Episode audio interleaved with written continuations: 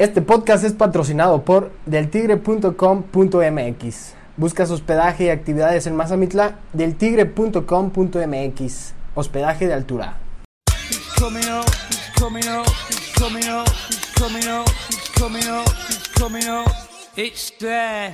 Bienvenidos a Sin Corbata, el podcast que nadie pidió pero que aún así lo hicimos. Este podcast no está regulado por Secretaría de Gobernación, no está censurado por dependencia alguna a fin de la 4T. En este podcast no tratamos a los escuchas como si tuviesen 10 años de edad en promedio. Aquí nos quitamos la curvata y destapamos una helada y hablamos de los temas más top de la semana, mezclado con limón y una pizca de humor. Deportes, economía, tecnología, cultura y hasta música.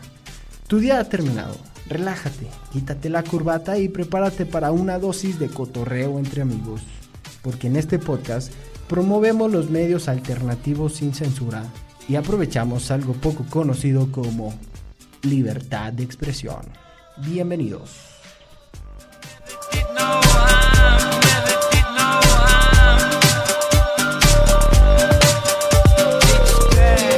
Bienvenidos a Sin Corbata MX, el podcast que nadie pidió, pero como quiera hicimos. Mi nombre es Elías Carrillo, arroba Elías con X en redes, y estaré conduciendo el día de hoy este podcast. También nos acompaña, como todas las semanas, Carlos Mesa. Hola Elías, buenas tardes, noches, días, según como nos escuchen. Un invitado de super lujo. Nos lo pidieron durante las semanas anteriores. Nos lo estuvieron pidiendo desde antes que empezara el proyecto y por fin lo tenemos aquí. Pero antes le mandamos un fuerte abrazo a Jonás, que no pudo estar con nosotros eh, por una situación personal. Le mandamos un, un abrazo. Así es, tenemos un invitado especial el día de hoy, José Ramírez, mejor conocido eh, por todos los, o la mayoría de los oyentes, como el Choco. Este, le damos una bienvenida a Choco. Muchas gracias, Elías. Este, Charlie. Somos dos personas aplaudiendo. Gracias por invitarme el día de hoy a su programa. Bien, este, nos vamos a referir a él como Choco, porque así es como lo conocemos, es un gran amigo nuestro. Este, Choco, nos caes en un momento de, invitado, en un momento este, social, podemos decirlo, a nivel global, donde el tema del momento es el racismo generalizado, no vamos a ahondar en particularidades, pero el racismo en el mundo, ¿sí? Tomando referencia a, al caso muy lamentable de George Floyd, que se hizo viral. Tenemos gran cantidad de, datos y de momentos que podríamos mencionar, pero en este caso, George Floyd fue el detonante. Este, ¿Tú qué piensas de, todo esto que está sucediendo a nivel, bueno, en este, caso Estados Unidos, pero en general a nivel global? Mira, Elias, este, sí sería muy importante aquí definir este, lo que es el racismo, porque el racismo en específico es el odio de una, este, mm, básicamente sentirse superior una raza que otra y hacerla menos, este, y porque entraríamos en temas de, de discriminación, que es lo que lo que más lo que más podemos este, ver en nuestra sociedad o vivir en estos tiempos. Sí, como bien mencionas, el detonante en Estados Unidos fue este, el hecho lamentable de lo que le pasó al ciudadano afroamericano George Floyd, este, el altercado que tuvo con la policía, el, el cómo lo detuvieron y, y el hecho de que esta detención terminara este, con la vida de, George Floyd, como bien lo decías. Oye, Choco, pero digo, evidentemente sabemos que existe el racismo, pero pues es algo que, digo, ya no estamos en la Segunda Guerra Mundial, ya no estamos con los nazis.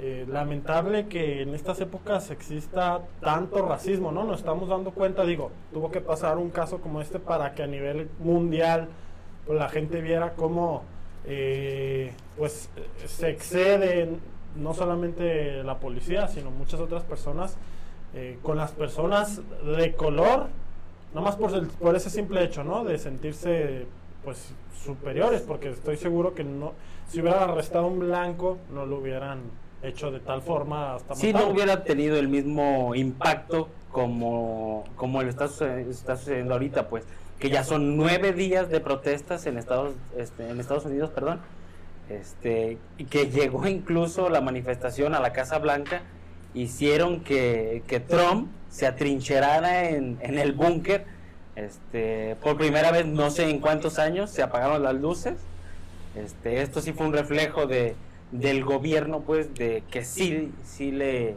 le dio miedo, pues, a esta situación que se, se presentó, pues.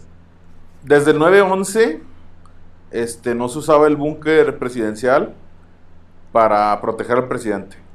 Hasta el día de la manifestación donde llegan a la Casa Blanca, me parece, que fue hace, hace un par de días, fue cuando volvieron a mandar al presidente al búnker. No, sé, no sabemos la decisión quién la toma, pero es un caso este, de hartazgo nacional, pero también es el resultado de la política social de Donald Trump.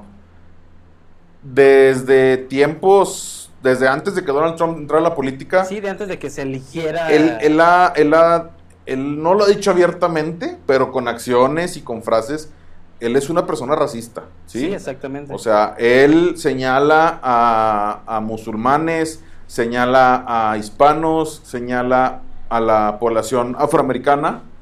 Este, de hecho, en alguna ocasión dijo que le daba mucho coraje que los negros contaran el dinero porque eran unas personas muy lentas. Entonces, te podría listar por lo menos unas 15 veces que ha tenido actos este, de racismo. Pues de hecho toda su campaña se ha basado en, en- en la división social, principalmente enfocada en el racismo, sobre todo contra el pueblo hispano. Entonces, eh, esto es el resultado de, de- de lo que ha sembrado, de lo que ha... Sí, de la que ha- política que ha manejado pues a lo largo de, de su trayectoria política y antes de entrar a la misma, pues. y es un cínico. Es un cínico y, y esperemos que le cueste inmediatamente en las próximas elecciones el poder y ojalá que pueda ser juzgado eventualmente por este tipo de, de política social que podría ser considerada hasta un crimen porque está, ya están atentando, están dando permiso, Y está generando este descontento social y descontento división. social, exactamente. que siempre ha habido. Digo, la- el racismo no es nuevo ni lo acaba de inventar Trump. Pero si tú empiezas a, a pujar ese tipo de, de- de pensamiento en, la- en los ciudadanos, pues los resultados ahí están. Pues eh, bien, bien lo decían, son muchas manifestaciones, incluso veíamos imágenes de edificios totalmente En llamas, en llamas. Me parece que ya eh, el hartazgo de la propia gente en Estados Unidos por el tema del racismo, pues llegó a límites que nunca los, los habíamos eh, tal vez visto, pero eh, Choco, ¿crees que en México estamos al nivel de Estados Unidos en cuanto a racismo o allá de plano es totalmente No, allá sí está plenamente identificado como racismo, es blanco superior a negro, latino, este, chino o cualquier otra raza. Aquí en México lo que más podemos notar o lo que me ha tocado a mí vivir pues es discriminación, que esto sí ya entraría en otra en otra rama pues. Sí, ya no es, ya no es, bueno, sí es racismo, pero ya es un racismo, digamos que subjetivo, ¿no? La discriminación, no, perdón, este, particular. Es un, es un racismo particular, ¿verdad? Que es la discriminación, que es una consecuencia de un odio indirecto. No es un odio directo porque realmente no odias a las personas, pero sientes cierta, este, no sé cómo nombrarlo, a lo mejor me equivoco, pero cierta repugnancia hacia otras personas. Es una Sí, realidad. sin importar eh, que ahí se tomarían en cuenta pues eh, religión, color de piel, este creencias religiosas y todos estos temas pues. y que tampoco es nuevo en nuestro país. O sea, si, si hablamos a la época colonial, estaba lo que era la, la, las razas o las castas, ¿no? Que le llamaban los lobos, los, los castizos, mestizos. Ya estaba dividido, o sea, desde, desde esa época ya había este, discriminación, digamos, Social. era social, ajá, social como tal, pero también tenía mucho que ver el color, o sea, y- y si eras moreno inmediatamente no eras de, digamos que de la clase privilegiada. Sí, exactamente. Pues de hecho ese, ese ejemplo está muy claro aquí en Guadalajara. Era De los de la calzada para allá, lo podríamos tomar para Tonalá, eran los de clase baja. De la calzada para arriba, que sería yendo a Chapultepec, eran las clases altas.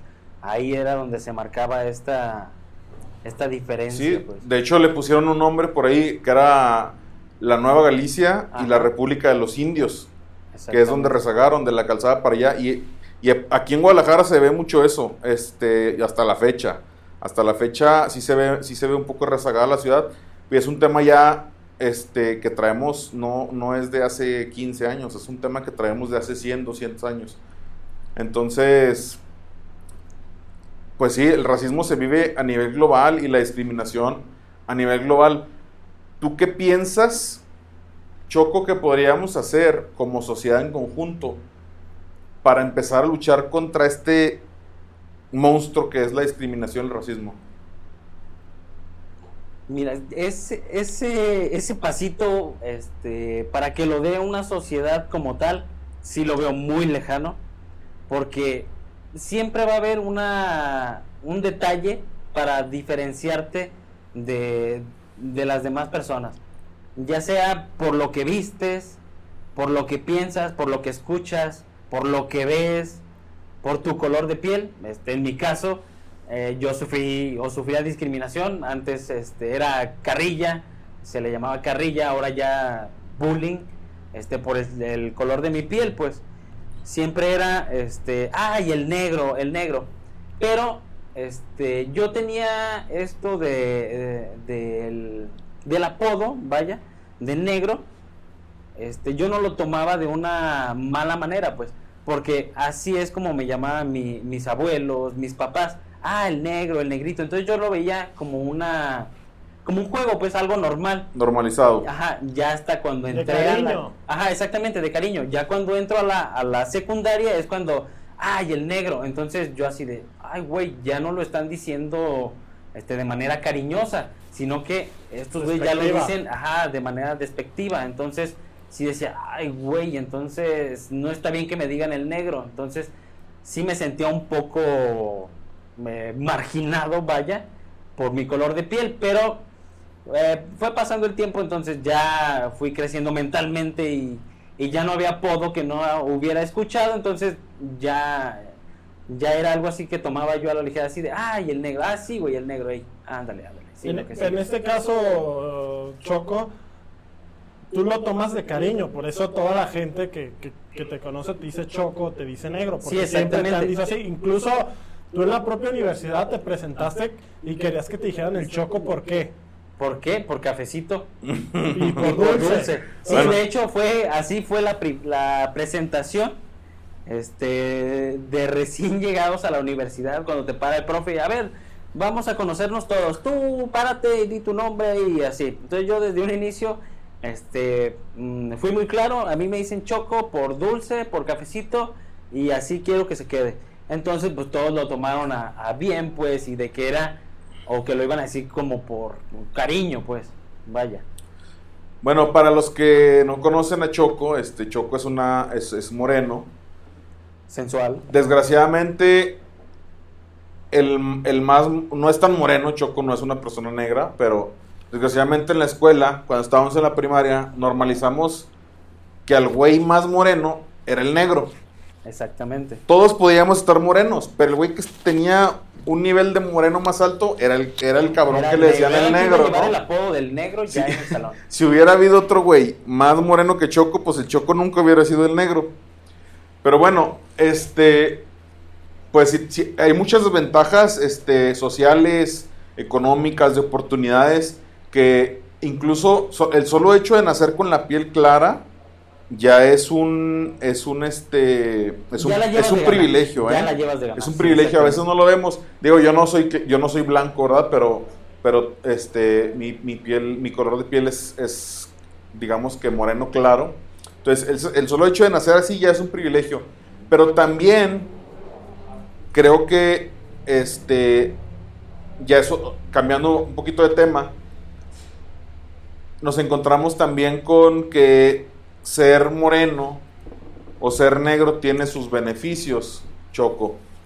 Por ejemplo, y algo que es muy común y que, y que te han preguntado muchas veces, ¿es cierto que los negros calzan grande? Eso, eso yo creo que sí lo tomaríamos nosotros como un, bueno, yo lo tomaría como un mito. Este, sí, o sea, lo tienes, no, lo tienes, no calzas grande. No, no, o sea, no es algo extra normal, güey. O sea, sí me considero que estoy. 10 pulgadas. No, siento que estoy este, fuera del, del rango marcado aquí en México. Pero sí, no para decir, ay, no, este, eres el nuevo mandingo de las películas porno. Pero nos está confirmando aquí, Choco, nos está confirmando que el solo hecho de ser negro le otorga este, tallas extra en, en, en, su, en su miembro masculino.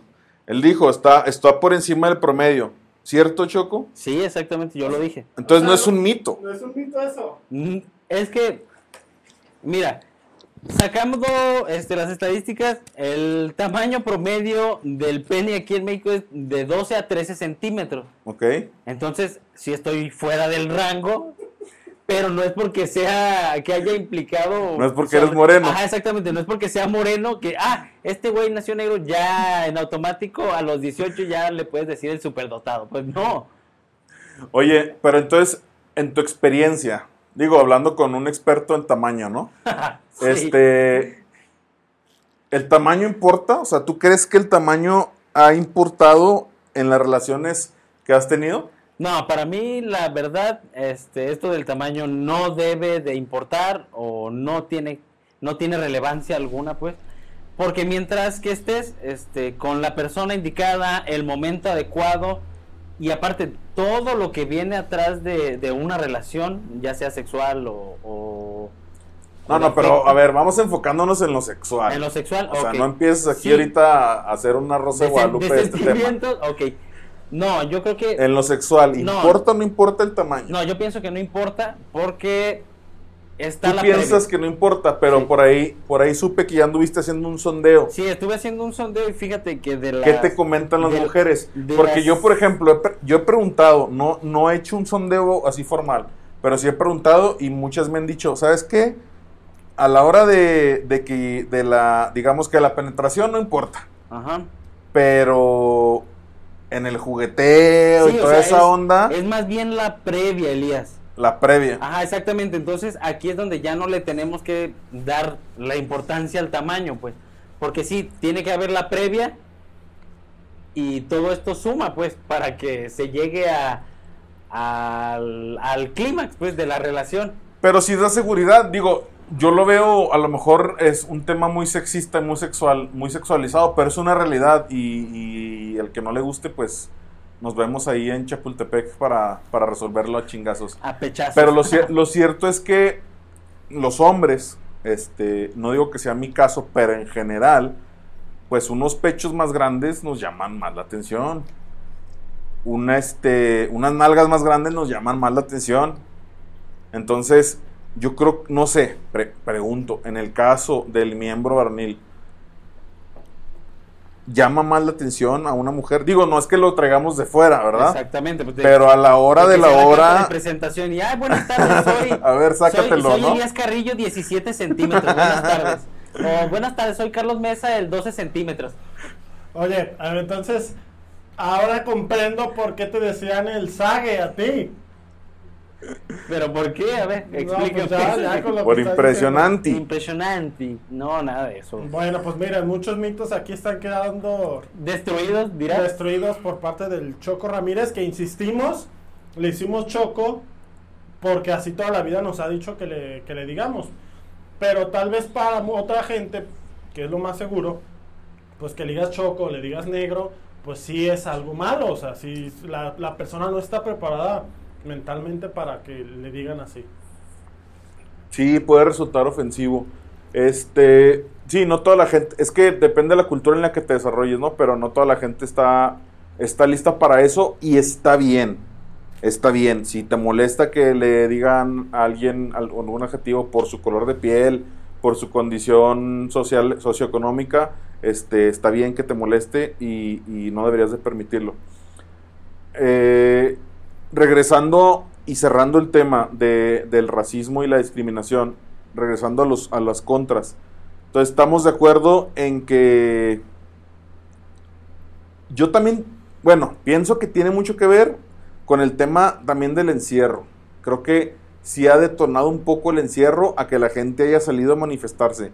Y sobre todo lo vi aquí en, en, en Jalisco, con los hechos que han sucedido los últimos dos días. del día de ayer, que sí fue un este, día.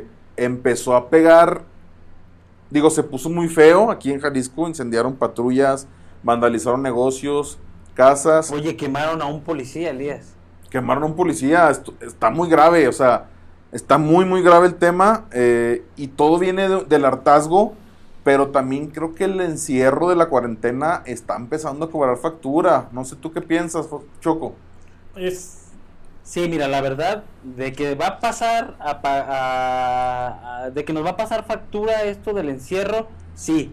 Y más porque este, se juntan dos cosas.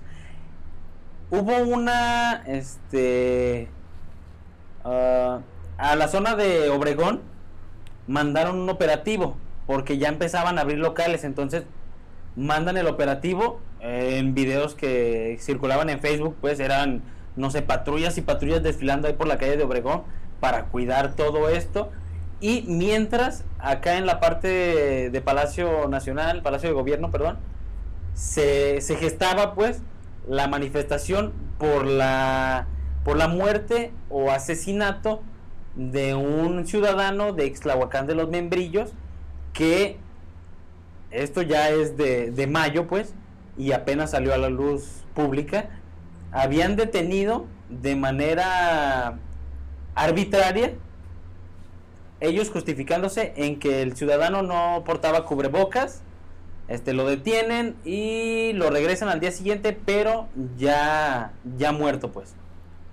Sí, han hecho, digo, las condiciones, pues tenemos la versión del hermano de, de, de Giovanni López, hay que, hay que nombrarlo con, con nombre y apellido. Este, él comenta que fue por esa razón. En el video este, que está circulando en redes, pues sí se ve donde los policías están deteniendo a alguien, pero no, no- vemos la previa. Independientemente de la razón, si fue por cubrebocas, fue por lo que haya, lo que haya sido. que ayer, perdón que te interrumpa, que ayer Enrique Alfaro deja un mensaje y dice que la gente, pues, que se van a sacar muchas verdades. Eh, evidentemente esto tiene un trasfondo político también, todo lo que vimos ayer, que ya me estoy adelantando un poquito, pero sí da a entender que no, bueno, no da a entender, asegura que no se detuvo a esta persona por no traer cubreboca.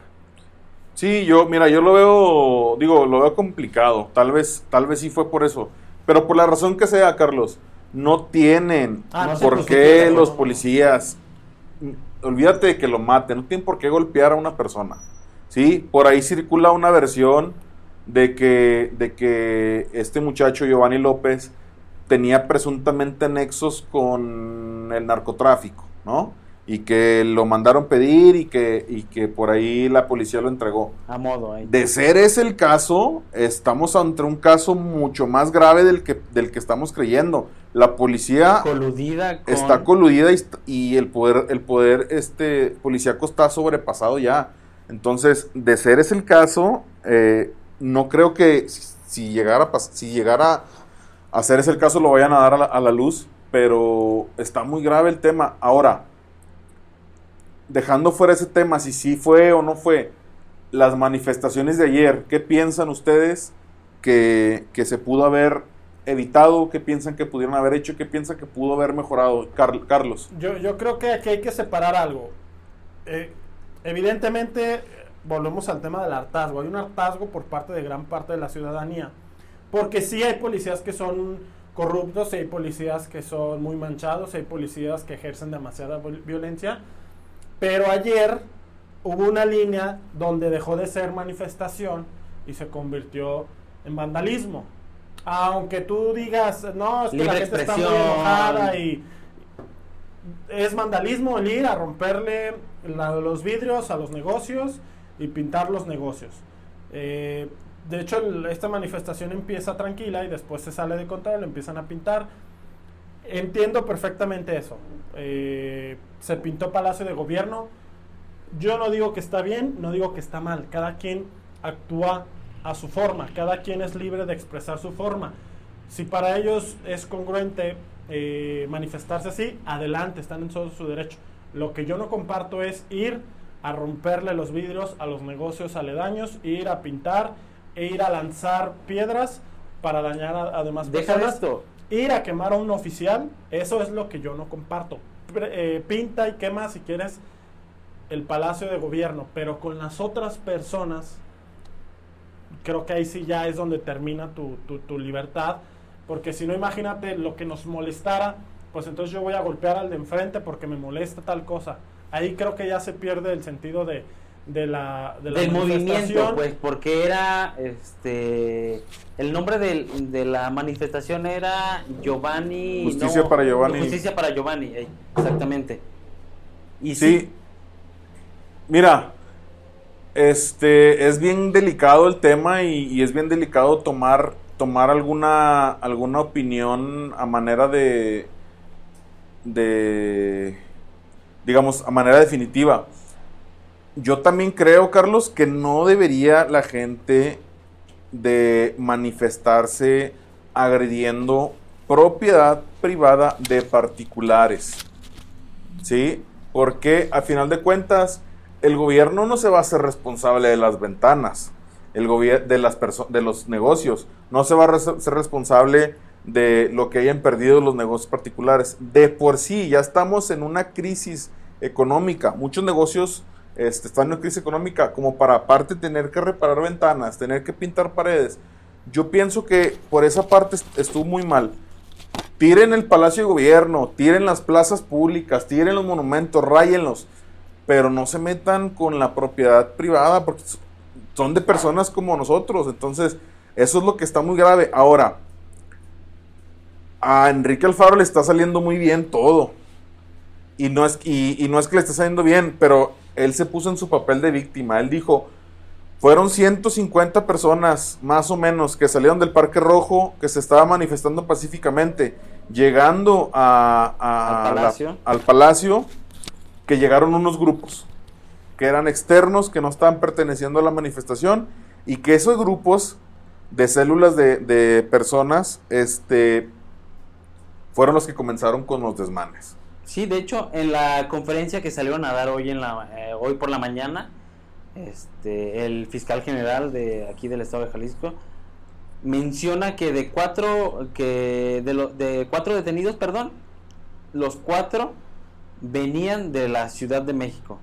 Entonces, esto aviva un poco las sospechas de Alfaro, donde dice que este, estos grupos eran mandados ya de X grupo político nada más para desestabilizar perdón, el- la gesta del gobierno en el estado de Jalisco. Pues. O sea que esto tiene un trasfondo político. Sí, este, esto se está poniendo más interesante que la sexta temporada de Game of Thrones. Eh, todos sabemos, y los que no saben, pues se van a enterar ahorita. Enrique Alfaro es el cadillo en el talón para AMLO. Enrique Alfaro es el que lidera la oposición en este momento, la muy chiquita oposición en el país contra, contra, el, contra el AMLO. Este, y es incómodo, es un vecino, in- es un, es un vecino incómodo para, para todo el movimiento de la 4T. Yo no dudaría para nada que Morena haya orquestado todo este desmadre. Pero tampoco dudaría que Enrique Alfaro se haya autosaboteado él mismo para ponerse en un papel de víctima y conseguir de alguna manera reflectores. Porque no es un secreto a voces. Enrique Alfaro posiblemente va a buscar la candidatura a la presidencia de la República.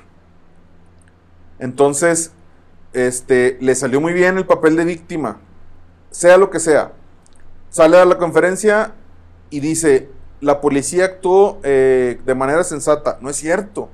La policía no estaba haciendo arrestos. La policía estaba golpeando a los vándalos. Si tú quieres nada más a los vándalos. O a manifestantes también. No lo sé. No estuve ahí. Pero una cosa es detener, arrestar y otra cosa es golpear. Hay varios videos, hay varias fotos donde los policías están golpeando a las personas, no están tratando de arrestarlas. Entonces, la policía lo que debe hacer es arrestar y procesar a las personas ah, con el debido proceso judicial y si requieren cárcel, requieren una multa administrativa, que lo hagan. Pero no salió, salió muy bien librado Alfaro, ¿eh? De todo este tema de las manifestaciones y, y parte tiene que ver con que la gente tan, creo que odian más a, AMLO que a, que a Enrique Alfaro. Entonces, de por sí aquí Alfaro no es, no es muy, muy popular. Hay mucha gente que lo odia, pero yo me encontré en redes con mucha gente diciendo, a mí me caga Alfaro, pero en esta vez tiene razón. Entonces está empezando a, a verse como, como algo bueno. No sé ustedes qué piensan. Sí, bueno, recapitulando un poquito, aquí hay que dejar claro algo. Está mal que la policía detenga a una persona, sea quien sea, sea la cola que tenga, que le pisen, eh, y la regrese muerta. Eso está mal. Sí, estoy totalmente de acuerdo y merece manifestación. Lo que no estoy de acuerdo es que vayan y destruyan lo, el esfuerzo de años de gente en sus negocios. Nada más quiero dejar bien en claro, en claro eso. De ahí en más, las manifestaciones que quieran, que prendan, que se prenda lo que, lo que se tenga lo que, se tenga que prender exactamente. Porque evidentemente por algo, por algo tanta gente se reunió ayer, por, por algo tanta gente se va a reunir hoy. En este momento ya se están reuniendo para hacer más manifestaciones en casa Jalisco, pero sí creo que también esto va muy empujado por un tema político, que es eh, pues desestabilizar un poco el tema de Alfaro. Pero bueno, tú ahí, Choco, ¿cuál es tu punto? Sí, yo, yo más bien lo veo este, de esa parte, pues, de que Alfaro no entró este, a, todo, a todo el lineamiento que venía manejando el gobierno de AMLO, pues, de no vamos a usar cubrebocas porque no es necesario. No, Alfaro dijo, vamos a tener que usar, eh, vamos a hacer el uso obligatorio de cubrebocas si la gente necesita salir o andar en la calle. Este, vamos a cerrar negocios y cosas no esenciales. Entonces, marcó, él sí, mejor dicho, dejó muy marcada la línea que iba a manejar para, para el manejo de esta crisis sanitaria. Entonces, le, funcionó muy bien el, pues todas las, las reglitas que, que, llevó Alfaro. Entonces, no le ha gustado a, a AMLO porque ya cuando ven los números de, de, Jalisco comparados con los de la Ciudad de México, este sí da un brinco, pues, de que ellos se tardaron en, en tomar todas las medidas que Alfaro desde un inicio dejó muy marcadas. Sí, lo comentábamos en el programa hace, hace dos, que fue el capítulo 3, con cuando vino Karim, que fue el 3. El 3, este, las facultades del gobierno estatal para decir, si, si no traes cubrebocas, te multo, ¿no? Este, entonces, pues son medidas represivas, no lo sé, tal vez sí, algunos, algunos de ustedes podrán decir que sí, algunos podrán decir que no, lo que sí creo es que sí es necesario dar un golpe a la mesa porque la gente se relaja y la gente no mide las consecuencias.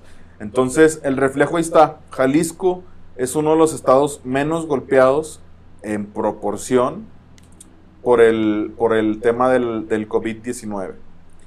Entonces, pues cerramos el tema con, con esto, con esta que acaba de decir Choco.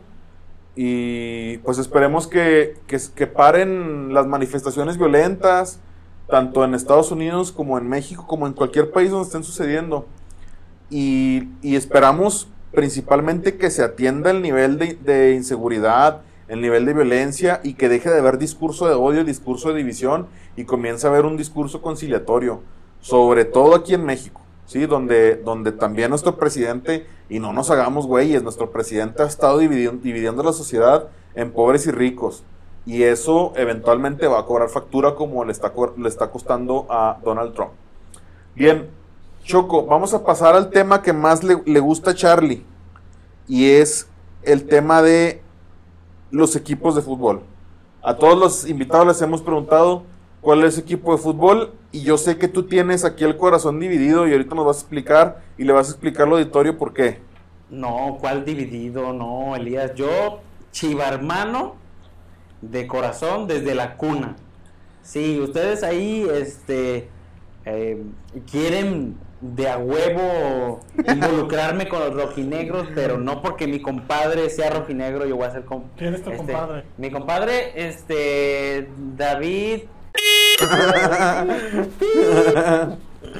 No, pero Sí. a nivel amateur, ¿a quién le vas? A nivel amateur, a, pues el equipo de, de mi alma mater, este récord, a quien dediqué este, prácticamente toda mi vida universitaria. Oye, este. No, pues por ahí, mira. Todos, nosotros somos unas personas muy cercanas a ti y te hemos visto muchas veces con la playera del Atlas en el Estadio Jalisco. Sí, güey, o sea, Explícanos eso. güey. vas a un Chivas Atlas donde tu esposa, tu hija, tu hijo le van al Atlas.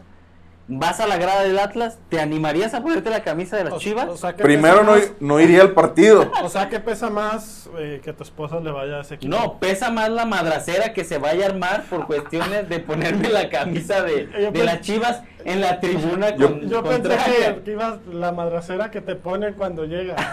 No, nada te de creas, eso. Viri, es broma. Oye, este.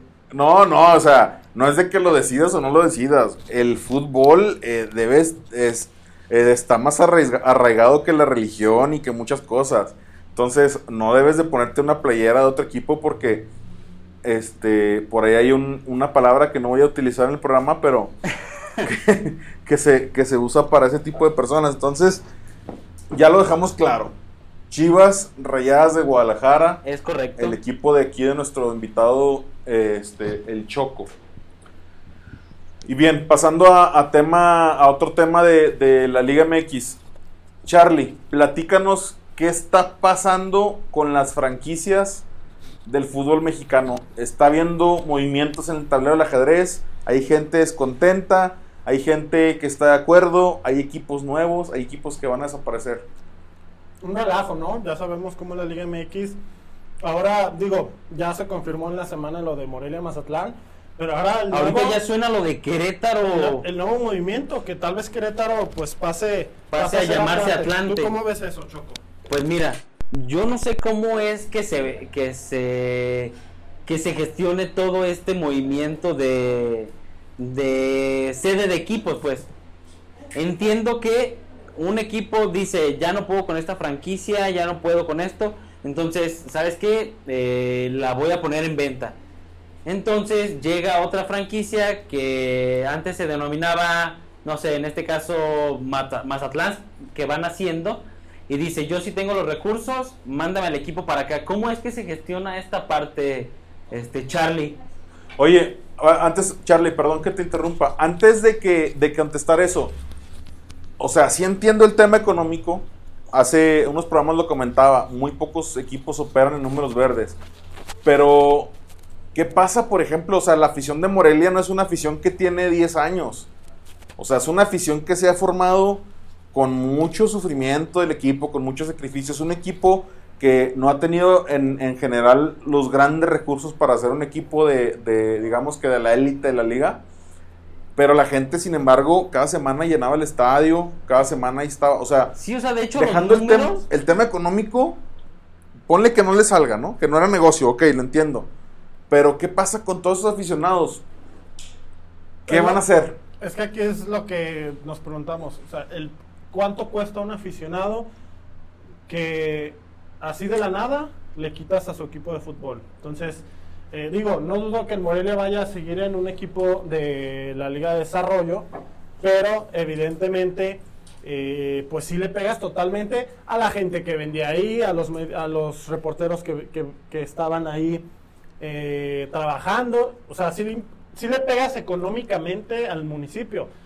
Pero pues obviamente aquí el tema principal es cuánto dinero puso Mazatlán pues para que se olvidaran totalmente de la afición de Morelia. O sea, cuánto dinero se puso, se le invirtió a este equipo, a esta franquicia, para darle un borrón a la ciudad de Morelia. Esa es la gran, la gran pregunta. Ya sabemos que, Quirino, el gobernador de Sinaloa, De Sinaloa fue el que... eh, fue el principal impulsor de, de esto. Aquí ya es otro tema político, económico, que es si el gobierno debe invertir dinero en los, en los clubes de fútbol. Pero, pues por supuesto que si te ofrecen 100 pesos en lugar de 40, pues te vas a ir con el que te va a dar 100 pesos. Tiene que ver con que. Con que. O TV Azteca era el dueño de, Morelia, ¿no? Y el dueño de Atlas en su momento. Venden a Atlas y ahora venden el lugar de Morelia. O, o continúa TV Azteca de alguna manera inmiscuido con, con el club, Charlie? En No. este caso ya en Mazatlán, pues, o ya pasa totalmente sí a- sigue, sí a sigue ser- porque, porque lo que cambia es la franquicia. TV Azteca va a seguir, siguen siendo los dueños ellos. TV Azteca va a seguir transmitiendo. No, no, pero del equipo siguen siendo los dueños o ya no. Sí, sí, sí llevan una... Es, es todavía de TV Azteca y TV Azteca va a transmitir los partidos. O sea, nada más todo, toda la franquicia, jugadores... Le cambiaron el nombre y se lo llevaron a Sinaloa. balones, todo, es mover se el lo llevan a ciudad. sede y todo lo demás sigue igual. y le ponemos Mazatlán. Pero sí, totalmente de acuerdo con ustedes. Digo, es una lástima por toda la gente que le va a Sí, exactamente, toda la afición que... Por ahí ya que se anunció que, que la- esta nueva liga que va, que va a salir, la Liga del Balompié Mexicano, que van a abrir un equipo, una plaza en Morelia. Este, que van a hacer, esa liga va a ser conformada, para los que no saben, por jugadores que ya no van a poder jugar en el ascenso. En la, bueno, en la, en la nueva este, Liga de Desarrollo. Entonces, por ahí ya puede ser que ya haya algún reemplazo para el equipo de Monarcas de Morelia. Sí, sí, es una, una pena, pero recordemos que es la Liga de Balompié Mexicano no tiene nada que ver con la Liga MX, o sea, son Sí, totalmente son punto y independientes. aparte, exactamente. La Liga de Balompié es totalmente amateur, es totalmente amateur, no está avalada por la FIFA, así que pues obviamente es como si tuvieras es como si tuvieras un equipo ahí en el llano, como quien dice. Sí, sí, sí. Entonces, este, pues sí, una No, digo, esta liga nace en, en- en consecuencia a la desaparición del ascenso. Hay no sé qué cantidad de futbolistas que no van a poder continuar jugando fútbol de manera profesional y se van a quedar sin trabajo. Entonces de ahí nace esta iniciativa de la cual ya forma parte eh, Carlos Salcido, Salcido. este, el- Ramón Morales. El Yaván García va a dirigir a Jaguares de Jalisco. Entonces, ya, ya no se ve tan, digo, tan amateur no se ve la liga, porque va a tener jugadores profesionales. Este, bueno, pues aquí tenemos los, lo- los, los comentarios del día de hoy de, de Liga MX y de deportes en general. Vamos a cerrar el programa con las redes sociales de Choco. Choco, nos dejas tus redes sociales, cómo te puede contactar la gente para que le sigas dando consejos sobre el tema de la discriminación, pero principalmente yo creo que eso es lo que, lo que más le va a interesar a la gente, el tamaño importa o no. Aquí pueden comunicarse con él y seguramente él los va a poder asesorar bien en ese tema, porque él es un experto. No, claro que no, Elias. Pero mis redes sociales en Facebook me pueden, me pueden encontrar como José Eduardo Ramírez Díaz.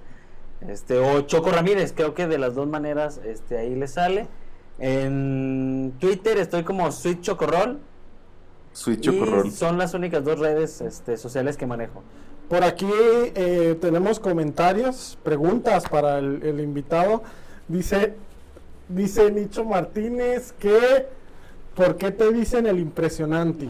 No lo sé, no lo sé, hermano. Este, Nicho, ¿qué, qué te han contado de mí? A ver, mándame otro mensajito, aunque sea en privado. ¿O qué has visto? Exactamente. Y por acá pregunta Romeo que, que ¿por qué te dicen el sacaojos? no sé ni que fuera taquero, güey. Ok, pues eh, son las preguntas por aquí que nos hicieron. Ya saben, todos pueden escribirnos eh, por Facebook y Twitter Elías en las cuentas de Sin Corbata MX. Bien, pues esto fue todo por hoy. Nos vemos en el siguiente capítulo y que disfruten su día. Nos vemos la próxima. Hasta la próxima. Chao. Saludos a mi esposa. Saludos Valentina, Emiliano, Viridiana.